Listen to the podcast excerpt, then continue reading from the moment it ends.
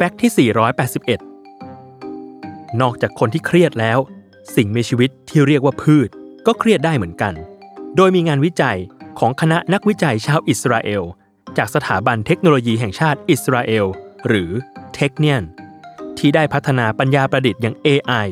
ในการตรวจสอบและทำนายความเครียด จากความร้อนและการขาดน้ำในพืชผลโดยอัตโนมัติ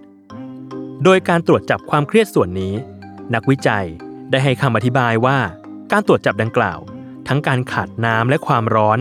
อันนำไปสู่สาเหตุของความเครียดในพืช จะช่วยให้สามารถรักษาพืชไว้ได้ทันเวลา ระบุความเป็นมาของโรคที่เกิดในพืช และอาจทำนายได้ถึงปริมาณผลผลิตที่จะออกมา ซึ่งข้อมูลทั้งหมดนี้สำคัญต่อบรรดาเกษตรกร และเหล่าผู้เพาะปลูกเป็นอย่างมาก สิ่งที่จะวัดความเครียดของพืชได้คือ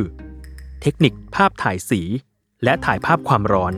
ซึ่งช่วยให้นักวิจัย วิเคราะห์และประเมินสถานการณ์ของพืชได้อย่างทันท่วงที โดยเริ่มดูจากพัฒนาการส่วนใบของพืช เช่น การนับใบและการแตกใบ และองค์ประกอบของใบ ซึ่งภาพถ่ายจะให้ภาพใบไม้เทียมด้วยสีที่ต่างกัน